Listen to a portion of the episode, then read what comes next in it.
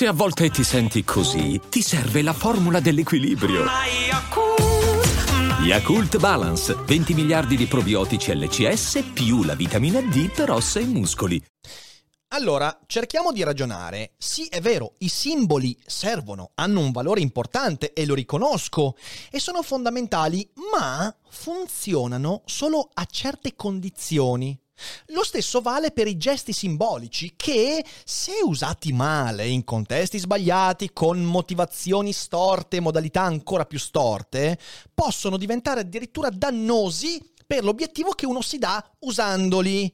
E questo, secondo me, è il caso della polemica intorno ai calciatori che non si sono inginocchiati eh, alla partita Italia-Belgio e che hanno scatenato nuova polarizzazione, nuove polemiche. E io devo dirlo, in tutta onestà, e lo dico con il cuore in mano, nemmeno io mi sarei inginocchiato, ma ben lungi dall'essere una dimostrazione di razzismo, dietro ci sono dei pensieri che cercherò di sviscerare insieme a voi, ma come sempre, prima la sigla!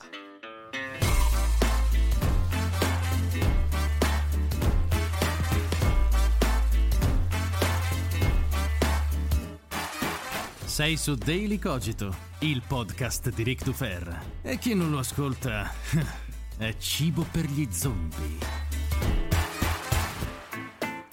Partiamo da un presupposto fondamentale, l'adesione a un gesto simbolico deve essere sempre, invariabilmente volontaria, perché se un simbolo viene usato, ma non riflette un'intenzione preesistente e reale, eh, diventa una menzogna, diventa propaganda, anche quando il gesto simbolico è ammantato dalle migliori intenzioni. Noi non possiamo dimenticare questo, il simbolo è qualcosa che porta un contenuto e se c'è solo il simbolo senza il contenuto o se il contenuto è il simbolo stesso, succedono i danni perché per esempio se al gesto simbolico si aderisce per paura delle polemiche, per paura delle conseguenze, oh lo faccio, se no chissà cosa diavolo succede, allora stiamo sdoganando la menzogna simbolica e vi posso assicurare che la menzogna simbolica fa un sacco di danni perché già le menzogne fanno danni. Beh, se costruiamo una simbologia della menzogna, allora facciamo i veri danni. La polemica intorno ai calciatori che durante la partita di Italia-Belgio non si sono inginocchiati prima del, del match, secondo me è terribile. È terribile in primo luogo perché si fraintende che cos'è un gesto razzista, scusatemi, un gesto simbolico.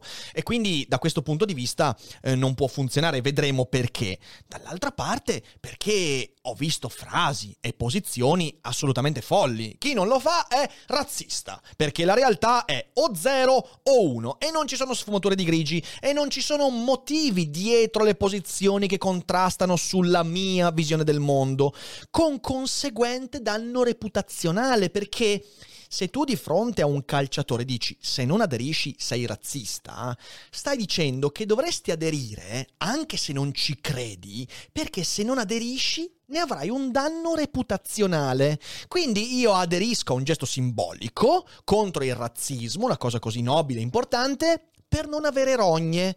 E mi sono anche stupito del fatto che poi la nazionale abbia detto no, non lo facciamo, con le parole di Chiellini, diciamo un po' forse sgangherate ma molto giuste. Noi prenderemo posizioni in altri contesti eh, contro il nazismo, lui ha detto, invece voleva dire il razzismo.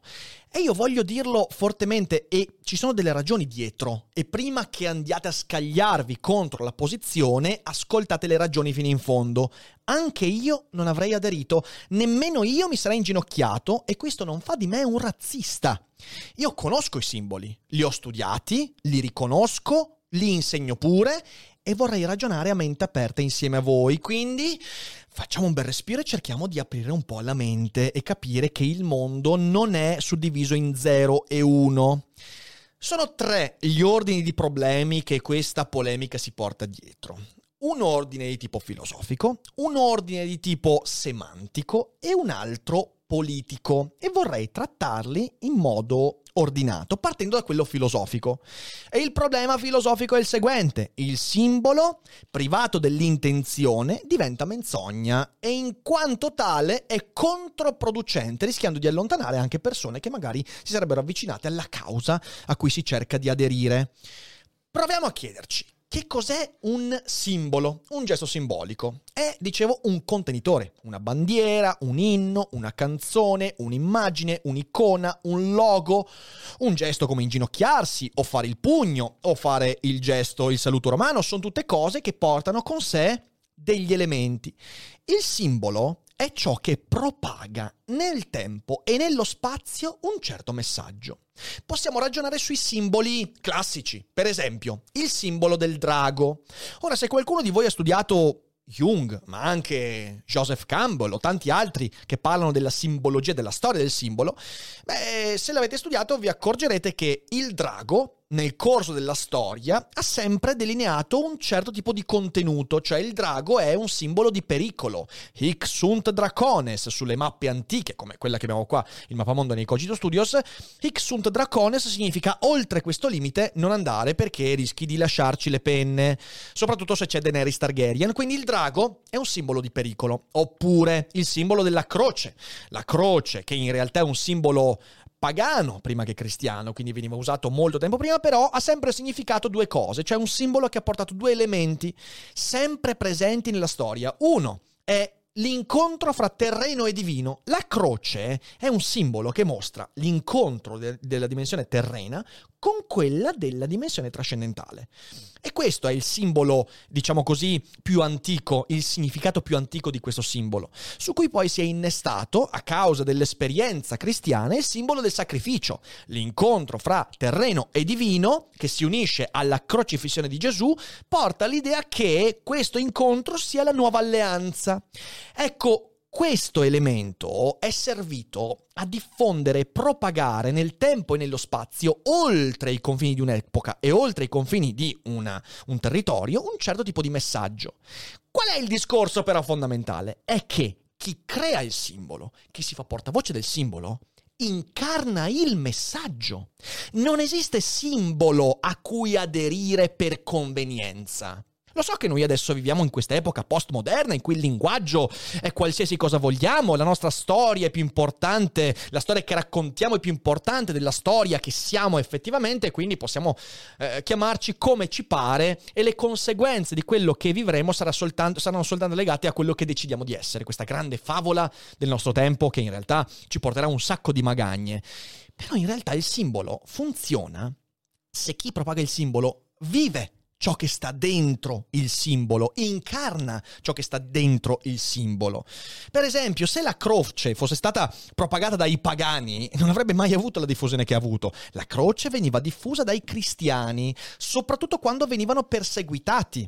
Quindi c'era un contenuto molto forte che permetteva al simbolo di propagarsi e attraverso questo convincere e persuadere gli altri. Il simbolo non era fatto da pagani che dicevano "Ah, ma sai che sta croce mi piace? E se metto la croce su Facebook tutti i miei amici dicono ah che figo facciamo parte dello stesso gruppo. Non è così che funziona il simbolo.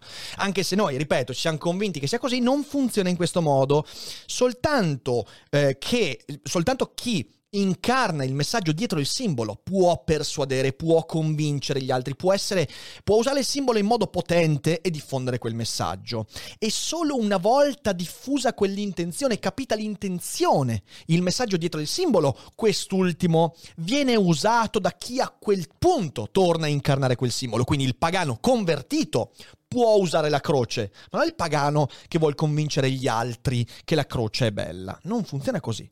Eh, e infatti poi la croce è stata utilizzata eh, a Roma come simbolo dopo Costantino, quindi c'è stata una legge prima che la croce venisse usata dalle istituzioni e tutto quanto. Capite bene che in realtà qui le cose non stanno così, sono esattamente rovesciate. Infatti adesso il simbolo, il gesto simbolico, non ha più intenzioni, ma porta appartenenza. Cioè il simbolo è diventato soltanto la bandiera piccolo inciso, anche la bandiera è un simbolo che esattamente come la croce dovrebbe incarnare lo spirito di un popolo, la storia di una nazione e via dicendo. Infatti i tre colori dell'Italia sappiamo bene che hanno una storia, qualsiasi bandiera ha dietro una storia, eh, chiedete se volete a Sheldon Cooper, ma insomma ogni bandiera dietro ha una storia. E noi in realtà la bandiera l'abbiamo usata come simbolo di appartenenza, ma è sbagliato, non è il simbolo quello, è un'altra cosa. Adesso quindi dicevo il simbolo non ha più intenzione, porta solo appartenenza. Quindi il gesto simbolico a cosa serve? Non serve per convincere gli altri, non serve per persuadere gli altri perché tu incarni il messaggio del simbolo, serve per rafforzare la mia immagine che gli altri si fanno pubblicamente e se non mostro di aderire a quel messaggio, a quel simbolo, perdo reputazione e questo è un modo storto con cui vivere il simbolo. Ma è storto non perché lo decide Ric Dufer, ma perché in realtà ne pagheremo le conseguenze quando ci convinceremo che guarda quante persone antirazziste e invece no, e invece no, perché il razzismo è una cosa un po' più profonda e diciamo così non verrà smantellato e sradicato perché 11 giocatori o 7 giocatori o 5 giocatori su un campo di calcio prima di una partita con tutto il pubblico che dice quanto ci mettono questi, porca miseria, si inginocchiano. Non è questo che succederà e per quanto possa sembrare al massimo innocuo, come vedremo, potrebbe essere dannoso. Chi mostra il gesto è antirazzista. Chi invece no è razzista. La realtà potrebbe essere l'esatto opposto perché quando ci convinciamo che il simbolo ha valore sulla base del fatto di mostrare quel simbolo e quindi il fatto di cambiarsi maglia, cambiare bandiera, cambiare colori, come se il simbolo potesse essere messo quando va di moda, perché questo è il vero pericolo, potremmo tranquillamente avere delle persone che si inginocchiano perché si inginocchiano al fine di non avere un danno reputazionale, ma intimamente rimangono i peggio razzisti e nel privato portano avanti idee e discorsi razzisti, e persone che invece dicono no, io non mi ginocchio per le ragioni che sto dicendo, che adesso andremo ancora a sviscerare, eh, dicono no, cioè non siamo razzisti, perché nei loro comportamenti non lo sono. Quindi rischiamo di avere l'esatto rovesciamento della realtà. Ormai vale soltanto la performance. Basta manifestare appartenenza. Il problema è che questo è fallace, per quello che dicevo, ed è anche fragile. È fragile l'idea di pensare che quelli che manifestano un gesto simbolico siano nel loro intimo, nelle loro intenzioni aderenti a ciò che sta dietro quel simbolo. Capite che questo è un problema? Al netto del fatto che, come vedremo, questo simbolo è comunque sbagliato in sé per sé, ma questo lo vediamo fra poco. È fragile e fallace perché non si portano avanti battaglie, ma narrazioni. E nell'epoca in cui ciò che ci raccontiamo è la realtà, forse non possiamo ambire che a questo. E qualcuno adesso dirà, eh, Rick, eh, Rick, ma guarda che i gesti simbolici eh, in realtà sono più potenti di quello che dici tu. Alle Olimpiadi di Messico 68 te li ricordi gli atleti sul, su, sul podio? I due atleti di colore che alzano il pugno verso il cielo e la faccia verso il basso, con invece il, il terzo atleta che era eh, bianco che semplicemente sta lì e, e prende la medaglia e basta. Quindi i gesti simbolici valgono. Sì, ma attenzione. Uno, quegli atleti, come dicevo, incarnavano il problema. Alzano il pugno al cielo perché sono loro le vittime di razzismo e non stanno facendo quello per appartenenza. Non stanno dicendo guarda, subiamo razzismo. Il fatto che siano di colore denota il fatto che hanno subito razzismo. Quel segno è un segno di battaglia, è un segno di veramente controtendenza, è un segno di contrasto ed è un segno potente. Aggiungo, l'atleta bianco, io mi sono fatto un po' di ricerche, non è stato tacciato di essere razzista perché non ha alzato il pugno. Anzi, se avesse alzato il pugno, forse gli altri due si sarebbero incazzati. Perché è un simbolo. E il simbolo può essere utilizzato solo quando anche tu incarni quel tipo di elemento della vita. Ma poi c'è una seconda questione su quello che è successo alle Olimpiadi del 68, che è totalmente differente rispetto a quello che abbiamo visto. Ed è la questione semantica, cioè di semiologia sono segni diversi il pugno verso l'altro e l'inginocchiarsi. Cosa voglio dire? E qui arriviamo al problema semiologico, semantico. Io non mi inginocchio davanti a niente. Ma non perché ci sia il razzismo, la devozione, ma perché inginocchiarsi è un gesto odioso. Le Olimpiadi del Messico 68 hanno mostrato un gesto diverso, il pugno verso l'alto, un pugno in aria. La semantica conta, quel segno ha un valore al netto persino di quello che poi va a rappresentare e simboleggiare. Capite bene, il pugno in aria, oltre ad avere una tradizione ben consolidata, proprio come qualsiasi simbolo, sta a significare lotta, sta a significare resistenza, battaglia, forza, orgoglio, rialzarsi da terra, significa puntare verso il cielo con l'elemento della forza umana, cioè il pugno. Uno può essere pro o contro. Sappiamo che questo pugno verso l'alto poi è stato utilizzato dal comunismo, dal socialismo e quindi uno può dire, vabbè, aderisco o meno. Ma è indubitabile che sia un segno potente ed è un segno contro qualcosa, è un segno di rivincita, di rivalsa. Inginocchiarsi, signore e signori, è tutta un'altra storia. È tutta un'altra storia perché inginocchiarsi non denota forza, non denota battaglia, denota sottomissione, denota umiliazione. È ciò che si fa in chiesa. E io infatti quando da piccolo andavo in chiesa non mi ginocchiavo mai. Già da piccolo dicevo ma perché cazzo dovrei inginocchiarmi? Ma stiamo scherzando? È un gesto di preghiera quando è morbido, ma in realtà quello che si chiedeva a questi calciatori era un gesto di subordinazione. E mi dispiace, ma se io devo lanciare un gesto simbolico contro il razzismo, L'ultima cosa che mi verrebbe in mente sarebbe un gesto di inginocchiamento. Non ci si inginocchia davanti a niente, né davanti agli dei, né davanti ad altri esseri umani, a meno che tu non stia chiedendo la mano a qualcuno. Allora ci si inginocchia. Ma anche in altri, in altri momenti dell'amore carnale ci si inginocchia, ma quello è un altro discorso. Il punto fondamentale è che inginocchiarsi in senso di preghiera, subordinazione e sottomissione è una cosa che non può essere mai legata in modo coerente a un discorso contro il razzismo. Inginocchiarsi significa in questo caso particolare chiedere perdono, mostrare sottomissione, perché questo è il gesto di inginocchiarsi legato al razzismo contemporaneo. Da dove arriva questa cosa? Arriva da Black Lives Matter perché questo movimento statunitense ha inaugurato l'idea, perché è veramente una novità degli ultimi anni, secondo questa, questa, questa idea, che tu sei razzista anche se non lo sei. Cioè sei razzista perché sei facente parte di una classe eh, etnica, sociale, politica ed economica ben precisa. Se sei maschio, bianco e via dicendo, significa che hai qualcosa per cui devi pagare un prezzo, perché i privilegi a cui hai avuto accesso ti portano ad essere un carnefice.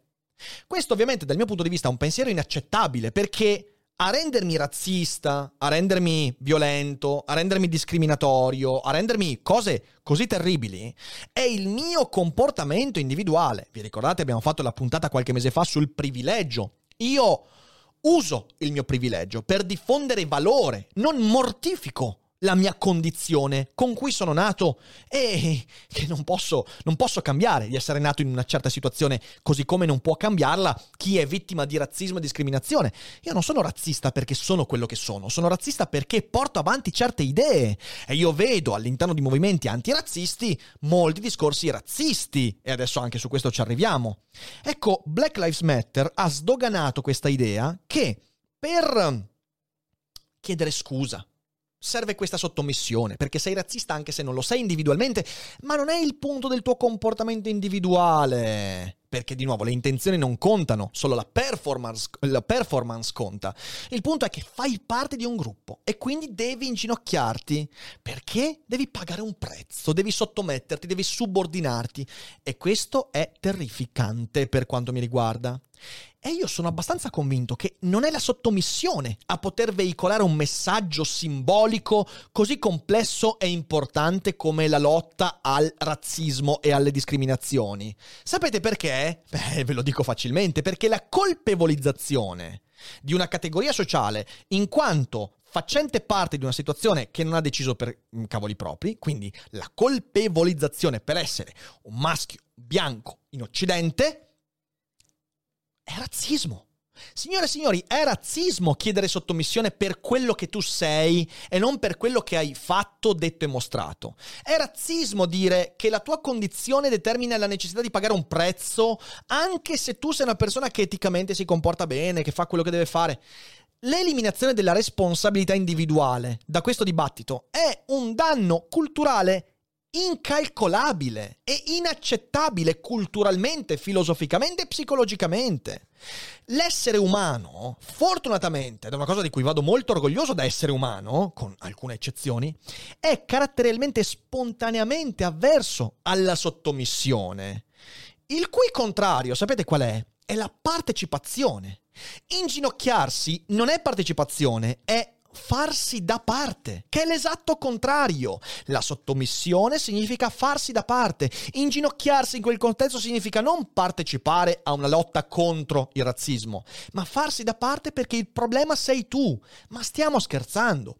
Io, che piaccio meno alle persone che si fanno portavoce di questo messaggio, non sono un problema ra- legato al razzismo. Io non lo sono, perché so perfettamente che nella mia vita ho veicolato, ho pens- messaggi, ho pensato, ho espresso sempre idee contrarie a qualsiasi tipo di discriminazione e razzismo, perché guardo le ragioni che stanno dietro ai comportamenti e le valuto sulla base individuale. Chiunque invece creda che per quanto uno sia bianco possa essere anche un problema di razzismo solo perché è bianco, per me è razzista inginocchiarsi, anzi, imporre di inginocchiarsi a delle persone in un contesto di quel tipo, adesso ci arriviamo anche su questo, eh, perché devono pagare un prezzo in quanto facenti parte di quella categoria sociale e via dicendo, è razzista. È una cosa razzista. E io credo che nessuno dovrebbe accettare soprattutto chi crede nella lotta contro il razzismo non dovrebbe accettare che un gesto umiliante come l'inginocchiarsi pubblicamente venga usato come gesto simbolico contro il razzismo. Quindi scelta brutta.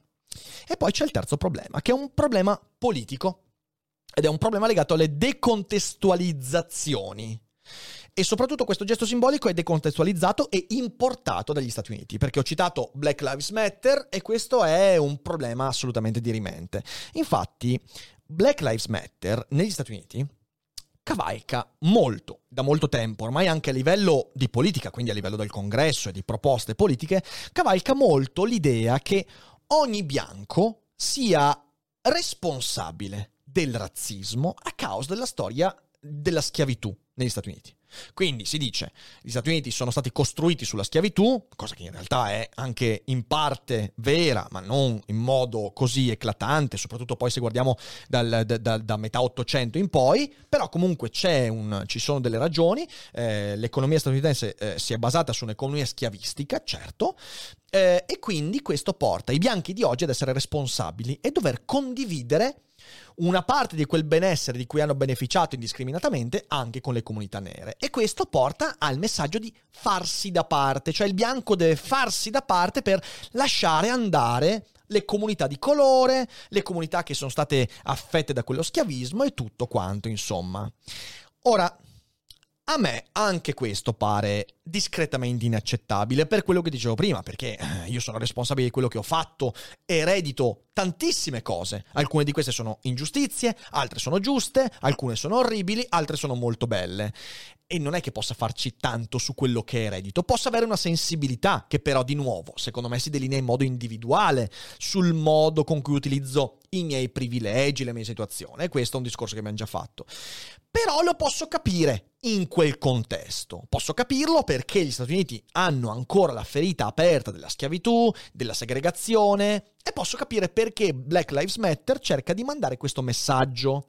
Qual è la conseguenza di questo? Beh, la conseguenza, dicevo, è chiedere una sottomissione. Qual è questa sottomissione dal punto di vista proprio politico ed economico? Le cosiddette reparations, cioè l'idea che la comunità eh, tradizionale WASP americana, quindi mh, mm, i bianchi, i cattolici, i protestanti, insomma le persone che non hanno subito il razzismo e eh, lo schiavismo, eh, vadano a rifondere, quindi a risarcire le comunità nere con cifre peraltro enormi, perché io ho letto un po' di queste cifre, si parla di eh, migliaia, de- decine di migliaia di miliardi di risarcimento. E questa è di nuovo un farsi da parte, non un partecipare. io questa cosa qua la vedo comunque criticamente, però posso capirla in quel contesto, perché in quel contesto quella simbologia ha delle ragioni, ma in Europa non ha senso. E noi dobbiamo smetterla di importare roba di questo tipo dagli Stati Uniti. Ora, il problema è quello che dicevo all'inizio. È un simbolo, quello che abbiamo visto, l'inginocchiarsi contro il razzismo, che è totalmente decontestualizzato preso dagli Stati Uniti, Black Lives Matter, e sradicato dal senso di quel simbolo. Appunto il simbolo della reparation, della sottomissione a causa dello schiavismo. E qui in Europa diventa un simbolo senza intenzione né contesto. E in quanto tale diventa propaganda, diventa performance, diventa mostrare agli altri quanto sono moralmente superiore. E nient'altro. Qui in Europa non abbiamo avuto schiavismo, la nostra economia non è costruita sullo schiavismo, ripetiamocelo continuamente, la nostra economia non è basata sullo schiavismo, non abbiamo reparation da dare a nessuno.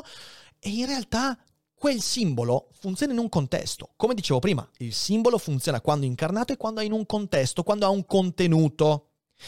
Tutto questo, tutta questa importazione decontestualizzata, questo casino immane, in mezzo allo sport, in mezzo a un contesto sportivo.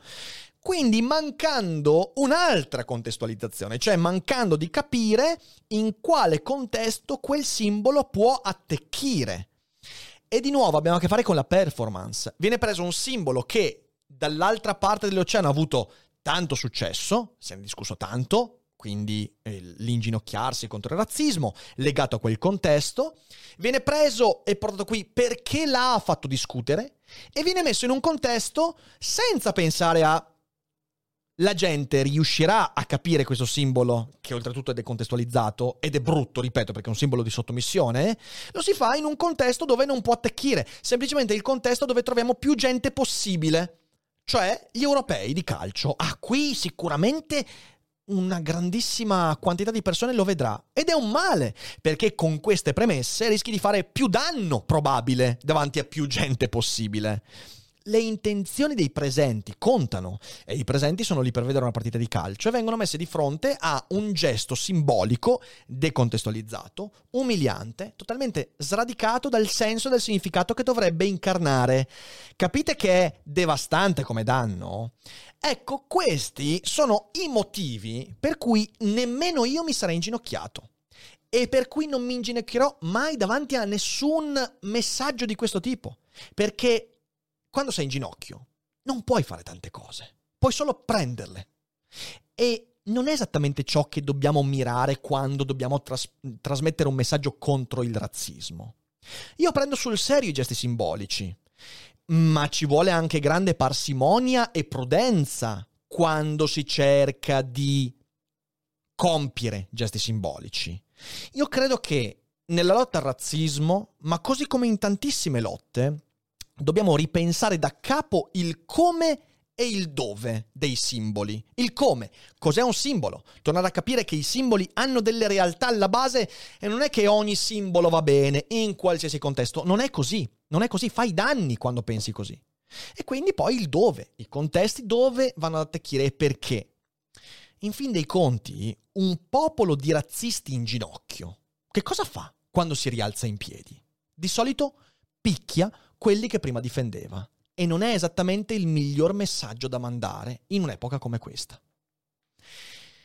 Questo era quello che avevo da dire e spero che ora sia un po' più chiaro perché quelli che hanno detto non mi sarei inginocchiato o non sono inginocchiati, magari hanno le loro ragioni. Ora, non credo che Chiellini abbia queste ragioni, magari ne ha altre, non lo so. Però credo che sia necessario parlare di queste cose perché la devianza mentale di considerare qualsiasi cosa come narrazione porta anche a questi deliri che sono tali, sono proprio deliri. E mi piacerebbe invece vedere un dibattito un po' più intelligente, non semplicemente dire ah, se ti inginocchi sei antirazzista, se invece non lo fai sei razzista. Eh, che modo semplice di vedere il mondo.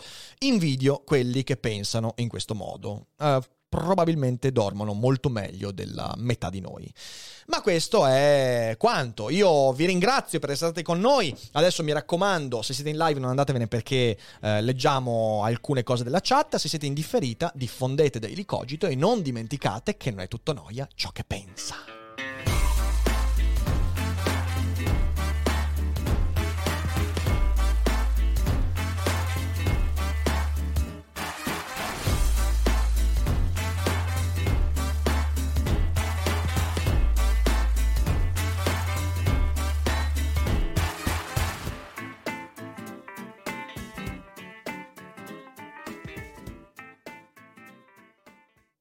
E adesso un bel caffè finito.